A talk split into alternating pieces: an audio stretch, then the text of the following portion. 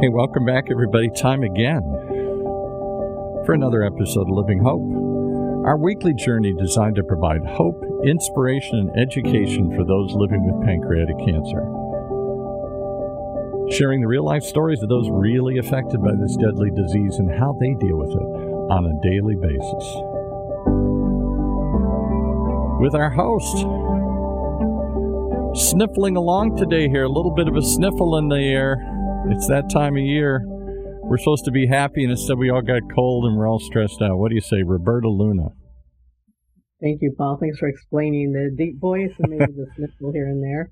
Um, but yeah, I'm really, really careful, so I don't know how this cold came about, but it's fine. We'll deal with it. I had stomach flu last week. I'm, I'm double vaccinated and flu vaccinated and everything, and I still got snuck through. Is it just the stress of the holidays that stresses us out and gets to us? I sometimes think so. Possibly. Like I said, I've been very careful. Mask, watch where I'm going, the whole nine yards, and well, it's just a cold, so it's not bad. I'm glad I didn't have what you had. yeah. Well, who do you have with you today? Thank you. Today, our special guest is Courtney Sparkle. Mm-hmm. Courtney is a licensed clinical social worker at UCI Health, Irvine Health, working in the Comprehensive Digestive Disease Center. Courtney provides supportive counseling and research connection to patients with IBD, colorectal cancer disease, liver and pancreatic cancer disease. Um, Courtney is also a Pancreatic Cancer Action Network patient champion. A patient champion is a healthcare professional who shares PanCan's resources with pancreatic cancer patients. Thank you, Courtney, for being a patient champion and for being our guest today. Oh, thank you so much for having me. This is an honor. oh, well, thank you. I'm, I'm just really happy to have you and really happy to talk to you today. We have a lot and want to try to cover. Very short time to do it, so I'll try to do my best. so thank you. Would you mind just sharing a little bit about yourself before we get started? Of course. You know, as you mentioned, I'm a social worker here at UCI Medical Center and our uh, Comprehensive Digestive Disease Center. So I provide some of crisis counseling and short-term therapy for our patients here, some additional support in managing the non-medical needs that come along with a cancer diagnosis or uh, you know chronic disease diagnosis, and then I provide resources and community linkage, linkages to support groups and you know counseling and things of that nature. Oh, thank you. And why did you become a social worker in this field? Hmm. Well, I really was a uh, kind of circumstance of uh, having a lot of luck, being in the right place, right time, and uh, was able to cover this position in a per diem capacity and got to meet patients and really uh, introduced me to the world of pancreatic cancer and a lot of these other diseases that I work with. And I just haven't looked back. Um, you know, I think there's just so much growth, you know, in terms of research, um, but also the people I've met have been really inspirational to me and help inspire me to do what I do and uh, teach me a lot. So every day is a new challenge, but also a new gift. oh, well, thank you. I know this can't be an easy profession, and especially in our support group with dealing with pancreatic cancer, we've lost many survivors um, mm-hmm. since started this. I think we are we going on three years now. The support group. Has it been? We are, yes, three years. It was November 2018. We we started our first one. Lose count after with the pandemic kind of interfering a little bit, but you guys yes. did job connecting and getting with Zoom. But getting back to, like I said, we we have lost a lot of survivors in in our group. How do you cope with the losses? Mm. It doesn't get easier, that's for sure. Um, Self care, I think, is is so important for us all, and to be able to have acknowledged the grief, you know, within myself with each loss is important and using the support that's available to me and sometimes just really allowing that space, you know, to have grief, to be sad, um, and know that I'm not alone in that. Unfortunately, there's a whole community that's inspiring and supportive. You know, whether you're still fighting, whether you know you have a family member, you know, who has passed, etc. It's difficult when we lose them because they become part of our family, but mm-hmm. you know, mm-hmm. at the same time, that inspire inspires me or helps me give the fuel to continue the fight. Though I really don't need any reminders. I think you know we've all been through it and we know what we need to be doing. But mm-hmm. thank you for your honesty and sharing that. I know it is difficult. Mm-hmm. And it kind of leads me to the, my next question actually is because I've received many requests when people found out that you were going to be on the show today and it's kind of, I guess, it can be a kind of a heavy subject, but I want to kind of get through it and then we can move on. But, you know, the, the holidays are usually a time of joy and family gathering and making happy memories, but can be very emotional and stressful when dealing with the reality of death. Any any suggestions you have for caregivers how to deal with because many of us are going through where we have our loved ones with us now, but this is going to be the last Christmas or the last holiday that we have with them. Is there any special any, any advice or any anything you can give to people that are facing this right now? Yeah, absolutely. I think, you know, especially when you're looking at this being the the last Christmas, you know, first and, and foremost acknowledging that there may be a lot of expectations surrounding that, especially from family members and caregivers of what you hope it would be, you know, being the, the last one.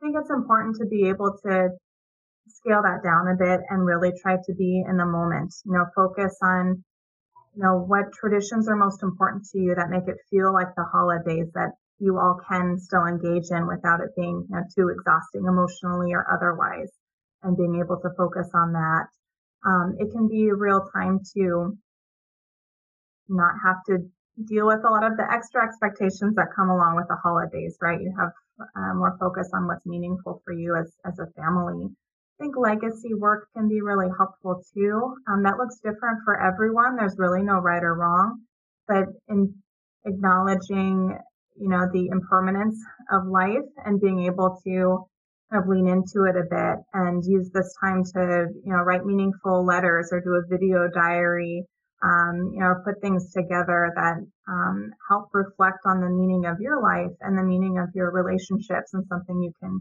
give back, you know, to your family members, to your caregivers that they can enjoy, you know, for future Christmases without you. Yeah, it is difficult, and you know, you wanna you wanna make it the best you can, but sometimes that stress can really cause other you know other problems and issues. Mm-hmm.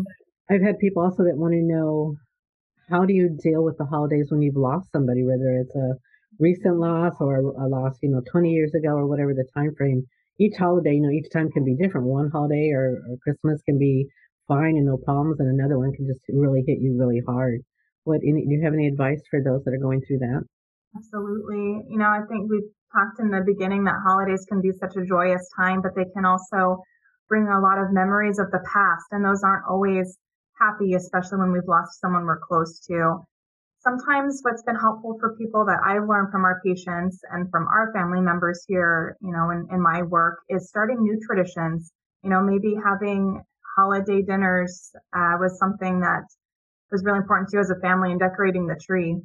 Sometimes people do something totally different and will take a cruise or, you know, go somewhere they haven't been before and kind of shakes it up a bit and you can start new traditions. Maybe there was a place your family member uh, wanted to go to that they didn't have a chance to, or was their favorite place they visited again and again. That can be a way to honor them without having those painful reminders of what you would hope, you know, would be rather than what is in the moment. Yeah, it is difficult. And I know we started just a favorite dish, like especially my mom's, Mm-hmm. It has to be at every Thanksgiving and every Christmas. It's just yeah.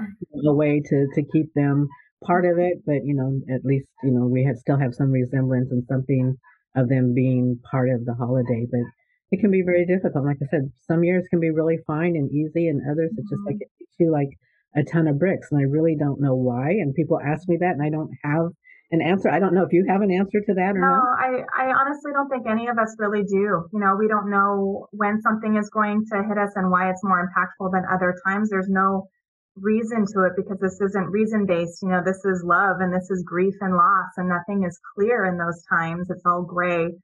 And being able to acknowledge the feelings that come up no matter what they are, you know, is, is important in being able to live in that moment. And also when you're speaking to like keeping the same traditions, you know, that works for other people as well. Being able to embrace what works for you is what's important here. You know, having an empty seat at the table is going to be really, you know, helpful and um, a way of honoring a family member for some families and for other families is just too hard. So no matter what it is for you, it's important to acknowledge that and kind of plan, excuse me, plan accordingly. Yeah, I've talked to others who do that. They have the chair at the table with the full place setting and whatnot. And sometimes some people say they, they go ahead and serve that dish and others just leave it. So it's like you say, I don't think there's a right or wrong answer. It's what really gets you through, and that's the best answer for you. Mm-hmm. Being a caregiver is stressful in general, but even more so during the holidays. And you talked about a little bit about um, self care. Mm-hmm. What can caregivers do for themselves so they are, you know, you have to you have to take care of yourself so that you can take mm-hmm. care of for you know the person that you're there to help through this this this disease. So, what advice or what things can caregivers do to take care of themselves? Mm-hmm. Excellent question. Uh, it really the answer comes in all different ways. You know, one can be connecting with other caregivers, you know, like with a support group to get some guidance from people who understand. And other things can be, uh, you know, simple in advice, but kind of hard to practice, like knowing when to say no and, and setting boundaries. You know, maybe you host a, a dinner for 30 people typically, but this year it's, it's just too much with everything else being able to you know honor yourself and take care of yourself and practice that self-care can be the greatest form of of love you know for yourself and love for who you're caring for so being able to know that that's going to be tough you know but it gets easier with some time and practice and as i mentioned you know before picking maybe one or two you know traditions to focus on as a family can be helpful or doing things different. I like to talk about embracing kind of shortcuts too for holidays, especially now with COVID that's given us some additional uh, options like with Zoom parties or drive through Christmas lights or picking up ready made holiday meals at your favorite restaurant. You know, being able to know when things need to be a little more simple and when you want to focus that kind of emotional energy instead on things that are meaningful for you. Yeah, and I have a lot of um, caregivers that tell me, like you say, don't be afraid to say no. Mm-hmm. But they are afraid to say no, and they're also afraid to ask for help. Mm-hmm. So, what can others do maybe to help the caregiver? I know they always, you know, one of the thing, famous things we always say is, well, let me know what I can do to help you. Uh-huh. And I've uh-huh. been told that is really the wrong answer, especially for me because I'm not good at asking for help. Um, so, what is a better way maybe to approach a caregiver and find out what it is they need instead of saying, let me know what you need or how I can help? Right. That's the passive offer, the passive, let me know, but don't call on me, or let me know and call on me. But then it's hard for that person to really step out of their comfort zone when you're used to juggling everything on your own. It's, it's very difficult to ask for help. So as someone who's supporting a caregiver, being as clear as you can and assertive without being forceful. So rather than the let me know if you need anything, dot, dot, dot, it could be helpful. Say, I'm going to bring dinner over two nights this week. Which days work for you? You know, or I know that I think of Christmas lights again for whatever reason. I know you see Christmas lights every year. Um, so let me know and uh, we can do like a you know, a caravan or something and I'll, I'll pick them up and, you know, drive, drive them myself and, uh, be able to take something off of, off of your plate. Being able to offer kind of a concrete example can let, be easier for that person to accept or say, thank you, but actually this other thing would be really helpful and uh, can help start the conversation a bit more than that let me know kind of offer. Yeah, it is very hard, but it's like, you know, I think you feel it's like when I say, you know, let me know what I can do to help, I mean it, but you're trying not to, I think, step on their toes because yeah. sometimes you don't know, like, say, the personality of the person you're dealing with. Um, mm-hmm. But I'm not the best at asking for help, and it's not that I don't want it. It's just, you, you, I think you feel like you don't want to impose on others. Right. So I don't know. Is there something as caregivers or as other family members we can do to make that ask a little easier? Like I know you just went into some things, but like maybe offering to take the kids somewhere or pick up the kids or you know, it's like how far do we push it? How far do we know mm-hmm. when is that right time and what we should do with it? That make sense? I, I, think I'm following. Yeah, it, it's it is hard to know because you aren't with that person day in day out. You don't know their routine, you don't know their preferences, sometimes even the ins and outs of their personality. But I think being able to kind of preface your offer with you know, I really want to help and be there for you. Um, how does this idea sound? Just throwing something out there and then making a safe place for that person to share back with you. Yes, that's something that works for me, or no, it's not something that works for me. Um, I just got a, a, message. Somebody asked if we could um, describe actually what a caregiver is. I'm sorry, I probably should have done that early on. So, mm-hmm. would you mind going into that just a little bit? Sure. I mean, a caregiver comes in all forms, shapes, and, and sizes. It looks like different things. It can be a spouse. It can be, you know, a, a family member who lives in the home. It can be someone who just helps out in driving to and from appointments. You know, oftentimes people have more than just one caregiver. Usually they'll have kind of a primary, and that's usually what we think about when we say caregiver. But really, it comes uh, in in all different ways. You know, it can be family, friends, uh, whoever assists in the you know medical and uh, you know emotional care of that person.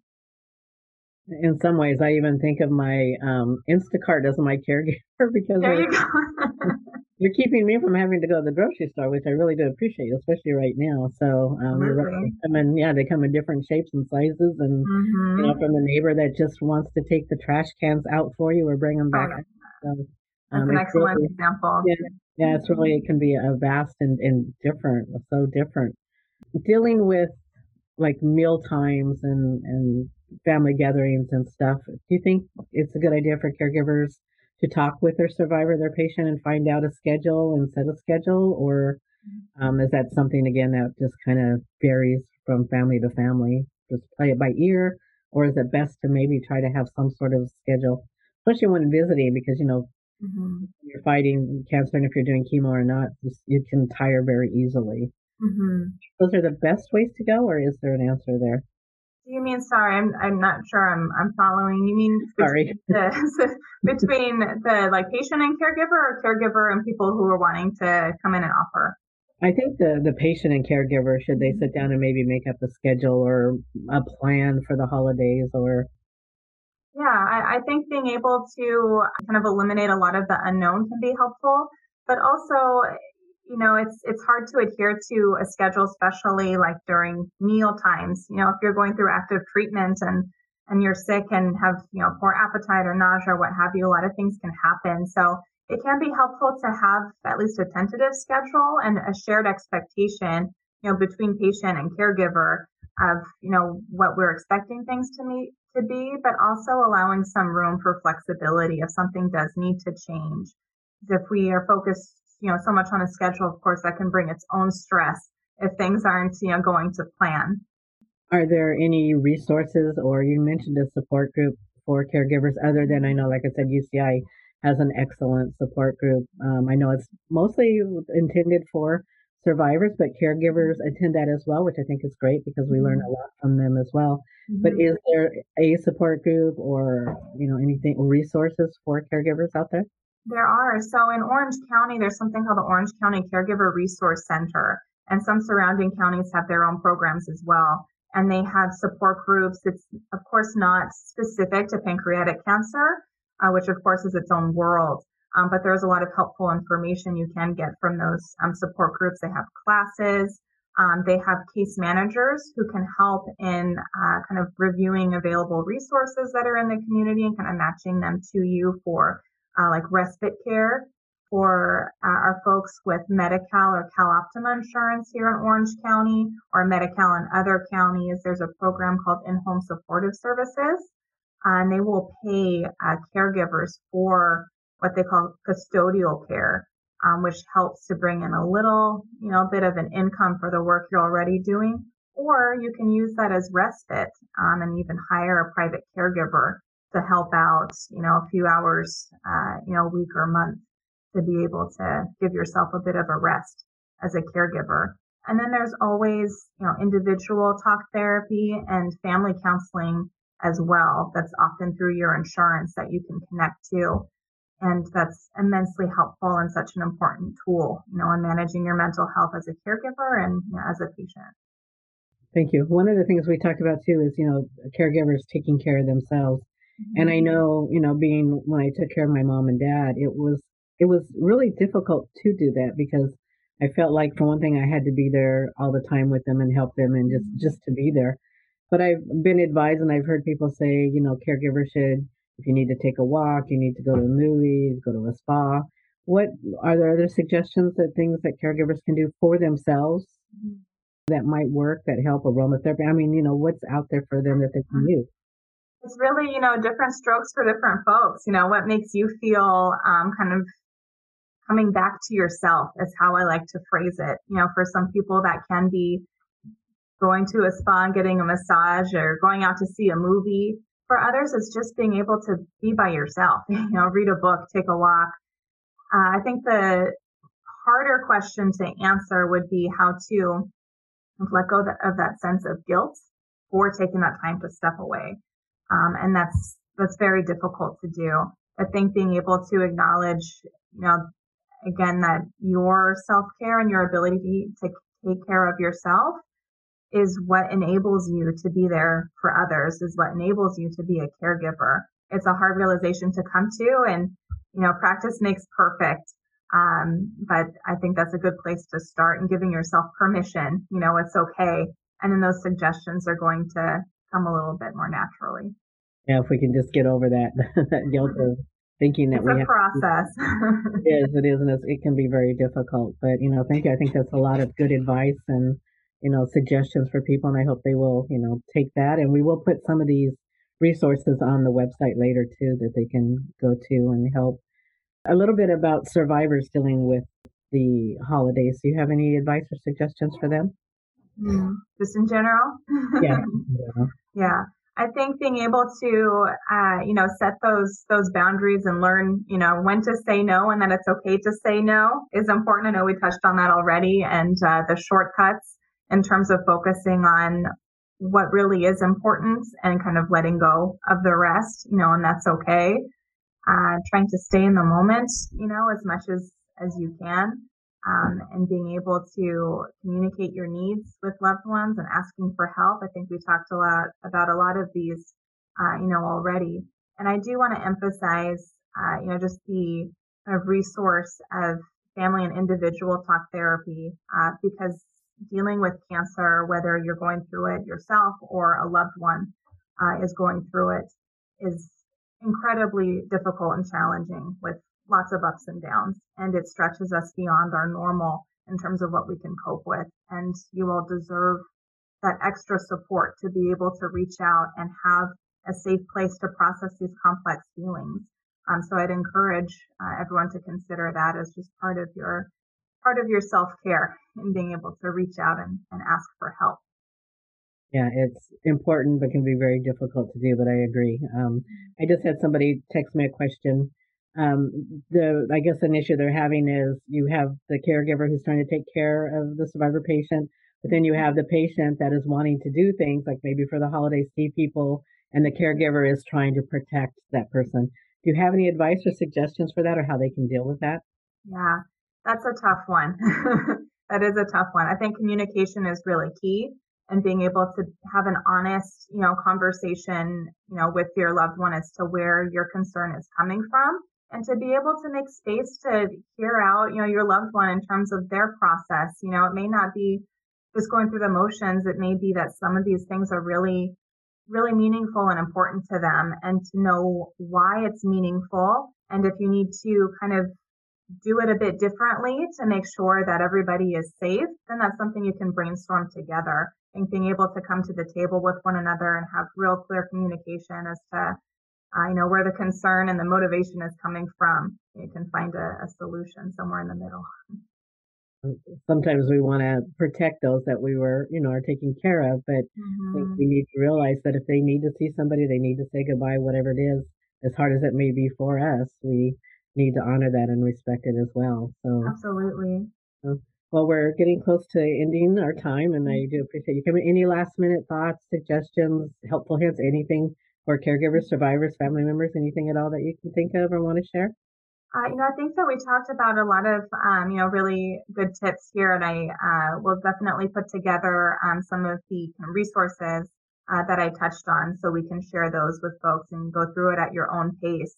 Um, think if you are um, you or your loved ones getting treatment at uh, UCI or a center that does have social workers, definitely use them. We are great tools for you and can get into kind of the nitty gritty a bit more than uh, you know the time constraint of this podcast. But being able to use the support and resources that are available to you uh, can be really helpful and a great tip during the holidays, especially.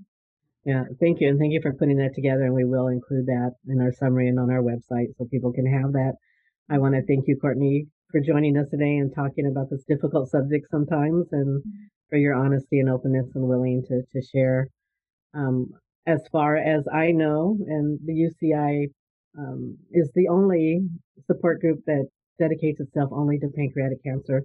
And as we're doing it, I think we said this will be, I want to say our third year, correct? Third yeah? year. Mm-hmm. Third year in November. Well, it was our third yes. year in So each episode of Living Hope, we dedicate that to somebody or that's been affected by pancreatic cancer, whether it's a survivor, caregiver, researcher, whatever the case might be. And tonight, today, I kind of wanted to dedicate Living Hope to all the survivors and caregivers that I have met along the way in this mm-hmm. support group, and you as well, and April, who was um, an RN that started early on with us. And just thank you um, for the support that you've given, and just for us being able to come together and talk honestly. I think I'm probably the veteran or the most experienced survivor attending the meetings. Most definitely.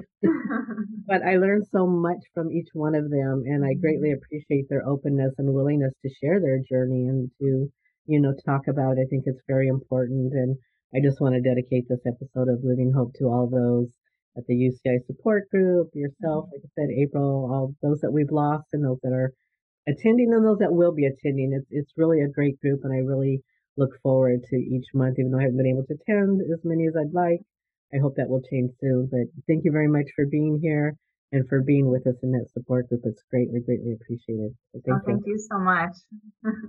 we meet the first Tuesday every month at 11 o'clock. thank you.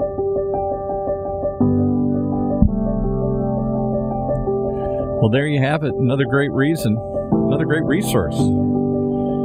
Only here on Orange County's only community radio station, where we bring you this weekly conversation designed to provide hope, inspiration, and education for those living with pancreatic cancer. If you'd like to share your stories or have some tips or ideas, please contact us. We're always looking for good guests, good information to share. And if you or anyone you know needs help, like right now, particularly as we make it through the holidays here, there is a place, there is a number. In addition to our guests and their organization, you can call Patient Services at 8772 and the P A N C A N. That's 877 the number 2 P A N C A N. To talk to somebody now at the Pancreatic Cancer Action Network. For all of us here at the Orange County OC Talk Radio Network, thanks for listening. Have a great holiday, and we'll see you on the other side more episodes of Living Hope.